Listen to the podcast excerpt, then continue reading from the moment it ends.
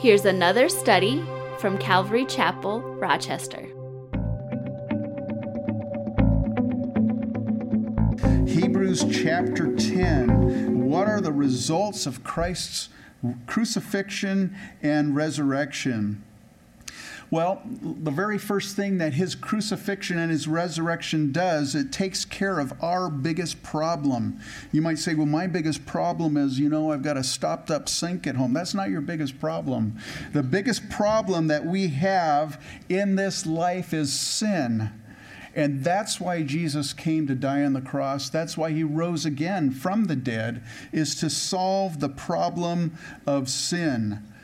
Before Christ died on the cross, sin was a problem without a solution. Sin was a problem without a solution. Even the Old Testament sacrifices could not solve the problem of sin. What is one of the biggest problems of sin? Well, guilt this morning is an issue. And Christ's crucifixion and resurrection removes the guilt of sin. Let me read to you Hebrews chapter 10, verses 1 through 4. For the law, having a shadow of the good things to come, and not the very image of the things, can never, with these same sacrifices which they offer continually year by year, make those who approach perfect. For then they would for then would they have not have ceased to be offered? For the worshippers once purified would have had no more consciousness of sins. But in these sacrifices, there is a reminder of sins every year, for it is not possible that the blood of bulls and goats could take away sins. The Old Testament sacrifices could not make anyone perfect. What do I mean by perfect? That word means to be complete, to carry through completely, to bring to the end goal. The Old Testament sacrifices couldn't bring us to the end goal. What's the end goal? The end goal was to completely take away sin. And even the Levitical sacrifices couldn't do that. They could not remove the consciousness of sin. In Romans chapter 2, verse 15, Paul tells us that conscience, our conscience, was put in the, our heart by God Himself. And our conscience serves two functions. The very first function that it does is it condemns the acts of sin. In other words, in our conscience, we get this sense of what's right and wrong. We don't necessarily have to be taught that. We kind of have this inner sense. That's our conscience. That's what God has placed in all mankind a sense of right or wrong. So that's the first function of con- conscience. The second function is that it judges the person of the sinner. In other words, with respect to our sense of guilt and innocence. And Paul even talk about that in Romans. You know, some people haven't even heard the gospel, but they have their conscience to testify in their own hearts whether they are guilty or not of sin. So the Old Testament sacrifices, they did address that first aspect of conscience. It definitely condemned acts of sin, but it never did anything about the second part. It never addressed the guilt of the sinner. Let me give you a little example, a little analogy. There's a young man in our church who bought a very nice, fancy car. It's sitting out in the parking lot this morning, by the way. And uh, Les is such a wonderful guy. You know, last week I was looking at his car, and uh, man, I'm just drooling, right? And and uh, um, and he said, you know, you can take it for a drive if you want. And I said, no way. I mean, it's like, you know, I just get really really leery about some taking someone's brand new vehicle. My my uh, father-in-law, my my Teresa's stepdad, up in Duluth years ago, he bought a brand new pickup truck, and uh, we were working on my car and we needed to get some parts from the auto parts store. And he said, Here, he handed me the keys to his truck. Let's go get some parts. And I said, You just bought this truck. He goes, I don't care. I got a bad back. You drive. I said, I don't want to drive. He goes, You drive. And he's the kind of guy, he, he's kind of like the godfather. You just don't, you don't give him no for an answer. Anyway, so I'm like, Okay, fine. I'm like, fine. So we start driving. Well, he wanted to take me on this back, road, this is in the winter. He wanted me to take on this back road through these woods, a shortcut, not to grandma's house, but to the auto parts store. And uh, so we're driving up there, and it's just really wooded. And I'm going the speed limit. Whatever. I mean, there was no speed limit, but I wasn't speeding or anything. Anyways, out of a side street in this wooded area, some guy in a minivan just darts out in front of me and I hit the brakes. Well, it was an unpaved road. There was no it was it was I was on ice basically or at least packed snow and I just I couldn't stop. I just slid right into his car. And man, Brand, I mean he didn't I don't think he had the truck for maybe a week smashed. I felt so terrible. I'm like, I couldn't stop. And of course, he didn't really say much, so I felt that much worse. Well, so that's why I don't really like to drive people's new vehicles, or especially fancy ones like Les's car. So let's say, for example, though, that Les did say, Hey, do you want to drive my car? And I said, Sure. And I get into this car and I start backing out of the church parking lot. And there his brother Lathan's got this really fancy truck. And I just, you know, stupid me, I just kind of back out funny and I end up hitting the back side of his car with the front side of, of the fender of, of Les's car. And I put a ding and a big scratch at it. Man, I would feel terrible. I'm sure any one of you would. I know Les would feel terrible, probably. but again, Les is such a nice guy. I say, Les, man, I am sorry. I really blew it. And you know, he, I'm assuming he would say, That's okay. I forgive you. It's just an accident. You know, okay, I would be, have been forgiven. But let's say that he decides he's not going to take the, you know, he doesn't want his insurance rates to go up. They're probably already pretty high on that. He doesn't want to get insurance rates going up, so he'll go, you know what? I'm just going to drive it this way.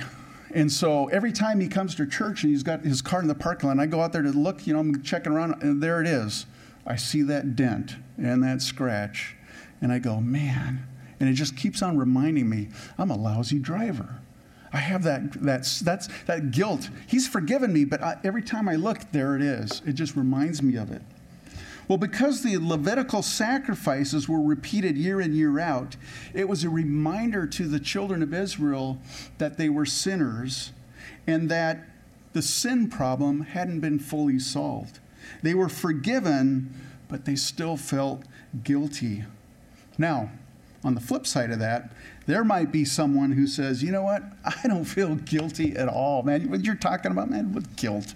I don't feel guilty. Well, the Bible talks about that. The Bible says that people can have a seared conscience.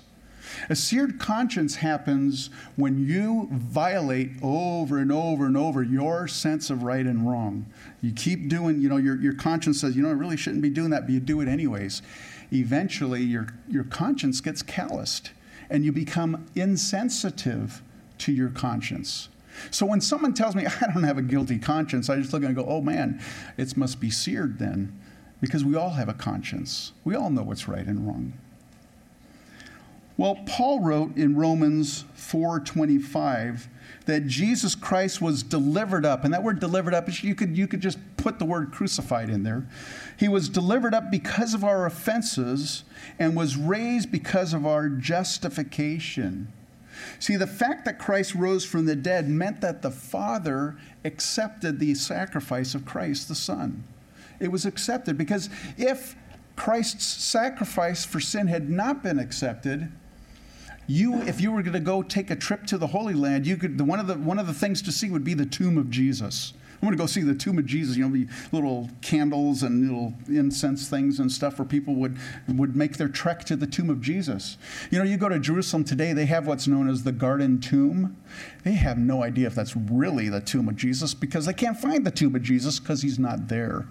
it's an empty tomb. This must have been his because it's an empty one. Uh, they have reasons why they, they say that's the tomb of Jesus, they believe. The empty tomb, I should say. But, anyways, Jesus Christ's sacrifice for sin was accepted. And because he rose from the dead, that means that we have been justified. Not only forgiven, but justified. If you want to put that in just really fancy term or really common terms, justified means just as if I never did it. That's exactly, the guilt is gone. It's just as if I never sinned. It'd be like if I went in the parking lot and, and it's like, man, I, I never hit that. that. That wasn't me. Now, I could probably do that, try to deny things, but you know, anyways. Hebrews 9:25 we looked at it last week said that Jesus Christ he has appeared to put away sin by the sacrifice of himself. That goal to take away sins, the resurrection of Christ Jesus did that for us. And that's why and I love this verse. 2 Corinthians 5:17 Therefore if anyone is in Christ he's a new creation. Old things have passed away behold all things have become new. That's a beautiful thing about our faith in Christ Jesus. You put your faith in Christ. It doesn't matter what you've done, did. It doesn't matter who you are, what kind of a lousy driver you are, or what kind of a lousy sinner you are. It doesn't matter. When you put your faith in Christ Jesus, the Bible says you're a new creation. Praise the Lord for that. The next thing that Christ's crucifixion and resurrection reveals to us is God's love. Look at verse 5 of chapter 10.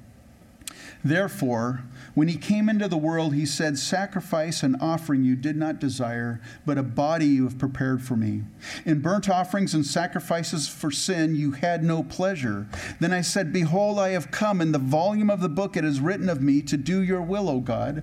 Previously saying, Sacrifice and offering, burnt offerings and offerings for sin you did not desire, nor had pleasure in them, which are offered according to the law. Then he said, Behold, I have come to do your will, O God. He takes away the first that he may establish the second. By that will we have been sanctified through the offering of the body of Jesus Christ once for all. Verse 5 through 7 there in your Bible is quoted from Psalms 40, verses 6 through 8, that David wrote. David wrote Psalm uh, 40, but prophetically, this is a conversation that God the Son had with God the Father. It's prophetically, you could just you could just picture in your mind. This is Jesus Christ, the Son of God, speaking to the Father. And what it does is it reveals the heart of the Son toward becoming a man and dying on uh, for our sin on the cross. Now, what's interesting about this verses that we read is that it's taken from the Greek translation of the Old Testament, which is known as, known as the Septuagint. So there's a little bit of a difference there. The Hebrew translation of Psalm 40, verse 6 in your Bibles, if you have the New King James, it says, Sacrifice and offering you did not desire, my ears you have opened. But the Greek Septuagint says, Sacrifice and offering you did not desire, but a body you have prepared for me. Aha, we found a discrepancy in the Bible. There's an explanation for it. Actually, there's a few explanations. There are three that I know of. There's probably more um, that, I, that I think are valid explanations. The thing is, they all point to the same thing. They, all, they don't conflict with each other.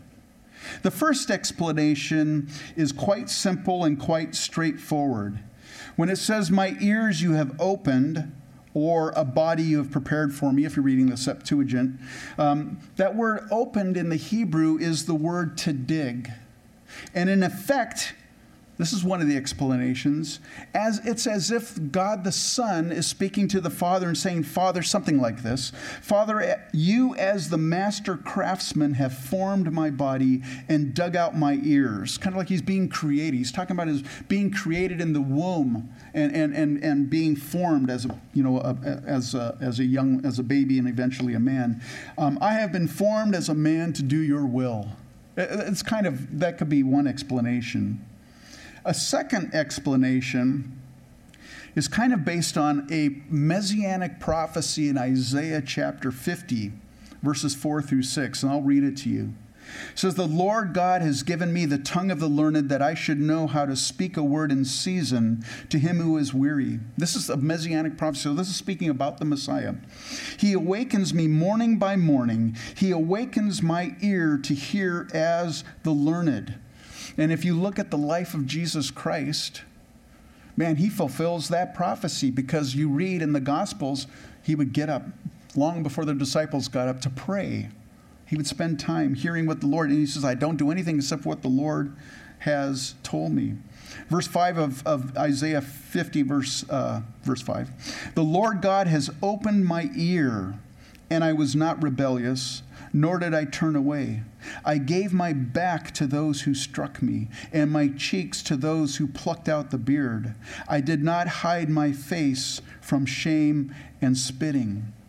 So, in that explanation, based on that prophecy, it's as if the Son is saying, Father, you have dug or you have opened my ears to hear your words, to do your will, and I am here to obey whatever you tell me. That's a second explanation. A third explanation comes out of Exodus chapter 21. Exodus 21, if you've ever read the book of Exodus, the chapter right before it Exodus 20 is when the Jewish people, when the children of Israel are given the Ten Commandments. They're given the law of Moses. And then you get this chapter, and then all of a sudden you get to chapter 21, and it kind of seems out of place because now all of a sudden he's talking about Hebrew slaves. It's like, huh? It's like non sequitur. You know, what, what's going on here? Well, what, it, what chapter 21 talks about is that if you were a Hebrew man, and you you know you couldn't pay off your debt you, you owed someone some money and you just you couldn't pay it off you could enslave yourself to a fellow hebrew person they'd be your master you'd be, you'd be paying off your debt basically working for free well god had told the children of israel that you could do that however after six years in the seventh year you had to be set free you couldn't keep a hebrew slave indefinitely so the master would have to free this person after six years. Well, if that Hebrew slave entered into his slavery single, unmarried, then at the end of those six years, he could he, he would be set free single. You came in that way, you leave that way. Now, if he had entered his slavery with a wife already, he had already been married, maybe even had children, he would be set free with his wife and his children. They'd all be set free. There's now there's this third condition, and that says if he went in, entered into slavery single, and then his master gave him a wife during those six years, and maybe they had children after that. He would be set free at the end of those six years, but his wife and or children would still belong to the master. So in Exodus 21, verse 5, and I'll just read it to you, verses 5 and 6, it says, But if the servant plainly says, I love my master, my wife, and my children, I will not go out free. Then his master shall bring him to the judges. He shall also bring him to the door or to the doorpost, and his master shall pierce his ear with an awl, and he shall serve him forever. So, in that day and that age, if you saw a Hebrew man walking around with a pierced ear, you'd, you'd, know a little bit about him. First of all, you would know that he had been a slave or he was a slave. You also would know that he had loved a wife and that he had wanted to, that he loved his wife, he had been given a wife, I should say, and he loved his wife so much that he was willing to be pierced and willing to remain a slave in that condition because of his love for his wife. That's what that would tell you. Well, God the Son became a man and was given a bride. The Bible says you and I are the bride of Christ.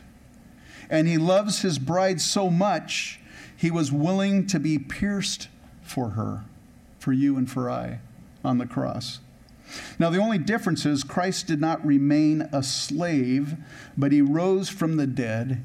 He ascended into heaven, and he's returning for his bride. And then there's another picture of the Hebrew wedding that's a beautiful picture that kind of comes into play next. Beautiful passages of Scripture. Well, no matter which one of these explanations you choose, because you know, I go to the, I look at these different commentaries and like they all have different opinions. Like three commentaries, four different opinions. You know, and then I got to form my own. Um, it doesn't matter which one you choose, it all points to the same truth. What's that? That Jesus died on the cross willingly, joyfully, and because he loved you and I. That, that's all of those point to the same. He was willing to do whatever God the Father told him because he loved his bride. He loves you and he loves me. Hebrews 12, 2. That's not it, by the way. uh, I'll, let, I'll let that sink in for a couple seconds. Hebrews 12, 2. For the joy that was set before him, he endured the cross. See, the bottom line is Jesus Christ loves you and joyfully, joyfully died for you and for me on the cross for our sin. And if you look at verse 10 of chapter 10 that we've been looking at, it says, By that will we have been sanctified through the offering of the body of Jesus Christ once for all. What is he talking about? The will of the Father. What is the will of the Father? John 3 16 for God, and you could put in the Father there, for God loved the world so much that he gave his only begotten Son, that whoever believes in him should not perish, but have everlasting life.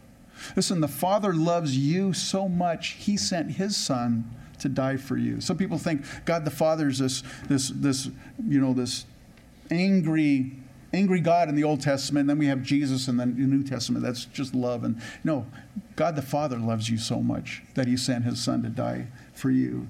And the Son loves you so much, he willingly, obediently, and joyfully was crucified for you and for me. If you don't get anything out of that, man, get this you're loved. You're, if you ever feel unloved, man, go back to this. You are loved by God. Well, Christ's crucifixion and resurrection also is complete and effective. Look at verse 11. And every priest stands ministering daily and offering repeatedly the same sacrifices, which can never take away sins. But this man, after he offered one sacrifice for sins forever, sat down at the right hand of God, from that time waiting till his enemies are made his footstool. For by one offering he has perfected forever those who are being sanctified. It's very interesting if you do a little look at the contrasts in that passage of Scripture. It talks about every priest and if you know about the priesthood, the Levitical priesthood, they had a, a, number of priests. They would kind of rotate through the priests. You know, they would serve uh, for, a, for a month at a time in, in the temple or in the tabernacle, of course, when this was written. But um, they would serve uh, in the temple, they would rotate through. Also, if you grew to a, you know, you got to a certain age, you would kind of like retire, and the next generation of young men that were Levitical priests, they would come in, and your children or whatever, they would end up being the next set of priests. So there was a number of rotating priests, I guess is what I'm getting at. So there, every priest, and yet it says here, this man, this one man, our great high priest, one great high priest for all time. And it says, every priest stands. And I mentioned this last week. If you were to take a look at the, the articles of furniture of the tabernacle or the temple, there's no benches, there's no break rooms, there's no coffee machines, there's no places where they can take a break. They were working, they were standing and working constantly, offering sacrifice after sacrifice, offering after offering. Their work was never done. They were always on the go in the temple. But this man, he offered one sacrifice for sins and sat down. The work's done, nothing more to do. He sat down. The Levitical priests were just men, but this man sat down at the right hand of God. That speaks about authority, the authority that the Son has. And it says, from that time, waiting till his enemies are made his footstool. Not only does that speak of authority, but it speaks of total conquest. You know, in Hebrews chapter 2, 14, I think I got ahead of myself here. Oh no, there we are. Satan had the power of death. Hebrews 2:14 we, we read that. But Satan threw all that he had at Christ Jesus at Calvary. All that he had, everything that he could. He just like, man, dumped it all on Christ as much as he could because he had the power of death. But Jesus rose from the dead. I mean, that's what we're celebrating this morning. He destroyed the power of the devil by destroying death. rising again. And now he ascended into heaven and he's waiting. He's sitting at the right hand of God the Father, waiting till his enemies are made his footstool. That is referring to the 1,000 year reign of Christ on earth. It's also known as the millennial reign of Christ on earth. Paul writes in 1 Corinthians 15, verse 26. This is an interesting chapter to read about the resurrection, a good chapter to read on Easter Sunday. But in 1 Corinthians 15, 26, Paul says, The last enemy that will be destroyed is death. Now, if you read the prophecies about the thousand year reign of Christ on the earth, you'll read that death still occurs during the millennium. But at the end of the millennium, the devil and his angels will be cast into the lake of fire. And that is where the Antichrist and the false prophet, they've already been there for a thousand years. They've already been there. So they're like waiting, you know, they're, they're so the devil and his angels at the end of the millennium will be cast into the lake of fire. All those who've rejected Christ Jesus' sacrifice for sins, they didn't want to have anything to do with Christ, they will be cast into the lake of fire. All those who rejected the gift of salvation. And then it says, death itself will be cast into the lake of fire at the conclusion of the millennium. You might wonder well, if that's the case, if Jesus Christ conquered death, why do Christians still die like everybody else? Well, for the believer, Death is just a transition from this, this old shell, this mortal body, to our immortal bodies, to our glorified bodies that we will receive. And it's to be in the physical presence of the Lord Jesus Christ, face to face. You know, right now, I believe Jesus died on the cross for my sins. I believe that he rose again. I've, I've put my trust in Christ Jesus. I believe in him, but I've never physically seen him with my eyes. There's coming a day when you and I will be in heaven and we'll be face to face with our Savior. You won't need faith then because you'll see Him as He is. What a glorious day. I'm looking forward to that. Because of the resurrection of Jesus Christ, death has lost its power over you and I, the believer. And his one offering for sin, it'll never lose its power or effective, effectiveness to save any person, anywhere, anytime, no matter what. Doesn't matter what you've done, doesn't matter where you've been, doesn't matter how many years after his, his resurrection, his salvation, his sacrifice is still powerful and effective to save anyone. And it will never lose its effectiveness in the life of the believer. It'll never wear out. It'll never uh, it can never be improved upon. That one sacrifice, it's done for you and I. Now, verse 14 of chapter 10, if you have a King James version, it reads slightly different than the New King James version. Um, and I think the emphasis is just a little bit different, but I think both are true. The King James version says, For by one offering he hath perfected forever them that are sanctified. Well, let's talk about that for a minute. You see, Christ died for the sins of the world, for the entire world, but his sacrifice, eh, I mean, his sacrifice is capable of saving anyone, just like I just mentioned, anyone can come to Christ and be saved. But it is only effective in those who are saved, in those who are sanctified. Those who take advantage of it, in other words, those who are set apart to God. That's what sanctified means. So the King James Version, it's those them that are sanctified. The New King James Version, which is the one I'm reading from, says, For by one offering he has perfected forever those who are being sanctified. There's a little bit of a little slight difference there. Again, I believe that's true too. You do not receive a probational or progressive salvation. I hope you understand that. Your salvation is complete in Christ Jesus. Colossians 2, verse 10 and you are complete in Him who is the head of all principality and power. You're complete.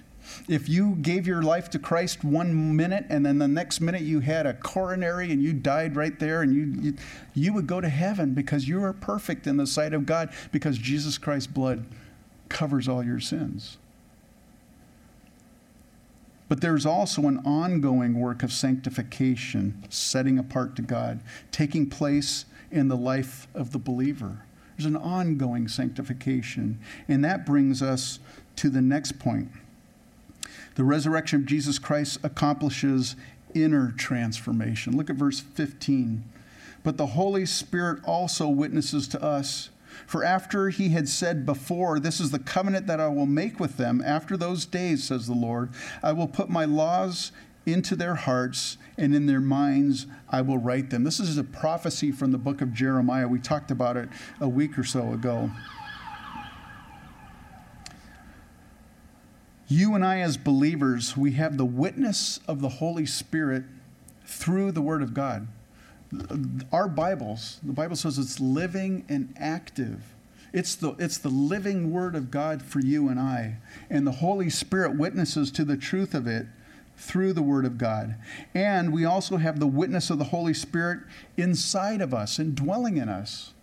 The night that Jesus was going to be crucified, he was speaking to his disciples in John, uh, John chapter 16. And they were really, you know, he said he was going to the Father. They were really, they were all bummed out because here their rabbi, the, the, the man that they had been following for three and a half years, says he's leaving them. Jesus told them in John 16, verse 7 Nevertheless, I tell you the truth, it is to your advantage that I go away. For if I do not go away, the Helper will not come to you. But if I depart, I will send him to you. We've, we've received the Holy Spirit when you come to faith in Christ Jesus. Now, the law is good. The Old Testament law, the, the Ten Commandments, the commands of law, they're good. There's nothing bad in them. Uh, the Ten Commandments are fundamental to the Christian faith, I would say. However, the believer in Christ I'm not focused on the letter of the law. Why? Because Christ has fulfilled the letter of the law for me.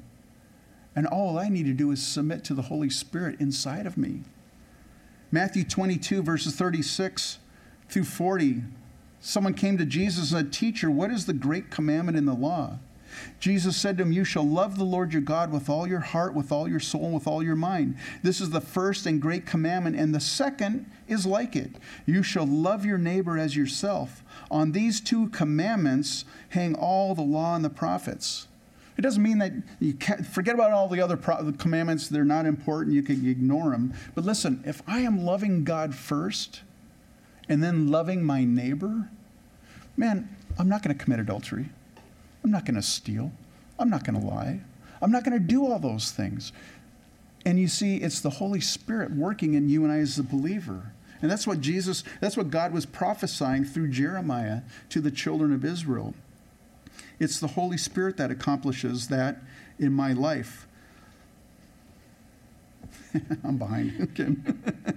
Philippians 2, verse 13. I get that's one area I can improve on. Philippians 2, verse 13. For it is God who works in you both to will and to do for his good pleasure. Did you catch that? God gives you the desire to do what pleases him. Not only does he give you the desire, but he also gives you the ability to do his good pleasure. That comes through submitting to the Holy Spirit in your heart. As he's guiding you, as he's speaking to you, you're, you're listening to him and you're obeying him. He's going to guide you in your life. And that inner transformation, that comes through the indwelling Holy Spirit in, your, in you and me. Well, what's the last thing? It's not the last thing, but the last thing we're going to talk about this morning that the crucifixion and resurrection of Christ does is this it removes the stain of sin. Look at verse 17. Then he adds, Their sins and their lawless deeds I will remember no more. Now, where there is no remission of these, there is no longer an offering for sin. Our forgiveness is so complete that Christ Jesus, that God doesn't simply forget our sins, He chooses not to remember them. That's a difference. He purposely, actively chooses not to remember your and my sins. And that kind of leads to another thing. Well, if God chooses to not remember my sins, why do I keep dwelling on them? Why do I keep thinking about all the terrible things I've done? Remember, you're a new creation in Christ Jesus if you've put your trust in Him. If God chose, uh, chooses to forgive, uh, forget our sins, let you and I stop wallowing in our misery and start looking up. I like, I'm, a hit, I'm a behind myself again here. Paul said this, Philippians 3:13. You're like, what are those slides? I don't understand. I don't either. Philippians 3:13. they made sense when I was doing them last night. Okay, perfect sense. Um, Philippians 3:13. But one thing I do, forgetting those things which are behind and reaching forward to those things which are ahead. I press toward the goal for the prize of the upward call of God in Christ Jesus. I don't have to, I, the stain of sin is gone. That's what those hands were stained with sin. There we go. I get it now. oh, boy. Anyways, listen, your and my sins are washed away. There's, no, there's not even a stain of them anymore. Our forgiveness is so complete, there is no longer an offering for sin. And what the writer is saying there, I've, I've mentioned this as we've gone through the book of Hebrews, is that this letter was written to these Hebrew believers that were, they had been saved, they put their faith in Christ Jesus, but they were getting to the point, some of them were getting to the point where they were kind of like wanting to go back to Judaism. I mean, the temple was still standing, sacrifices were still taking place. Maybe their family members were still going and participating. Uh, maybe they were being, you know, persecuted for their faith in Jerusalem because, you know, hey, you, you know, you're not Jewish anymore. What, what have you done, you know? And so they were facing, it was tough, and Christ hadn't returned yet. And so they're like, man, I don't know. Maybe we should just go back to the Jew, go back to what we know, man. It's just comforting. You know, it's easy. Uh, it's it's it's hard standing for Christ. You know, that that might have been their attitude. Well, the writer is saying here.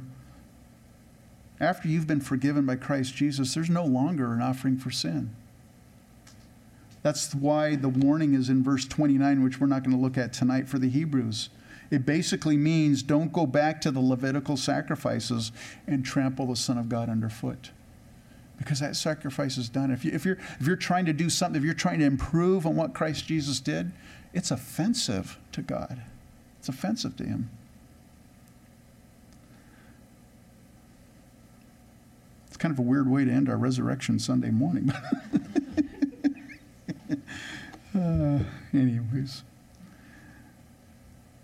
looking back at all those things that Christ Jesus did for us, the guilt of sin is gone. Our forgiveness is so complete and so effective. It can, it's done for you and I. We are given inner transformation through the Holy Spirit. What a blessing that is for you and I. And then the last one, which I already forgot the stain of sin is gone. All right. Hey, why don't you stand up? Let's go, Lord, in prayer.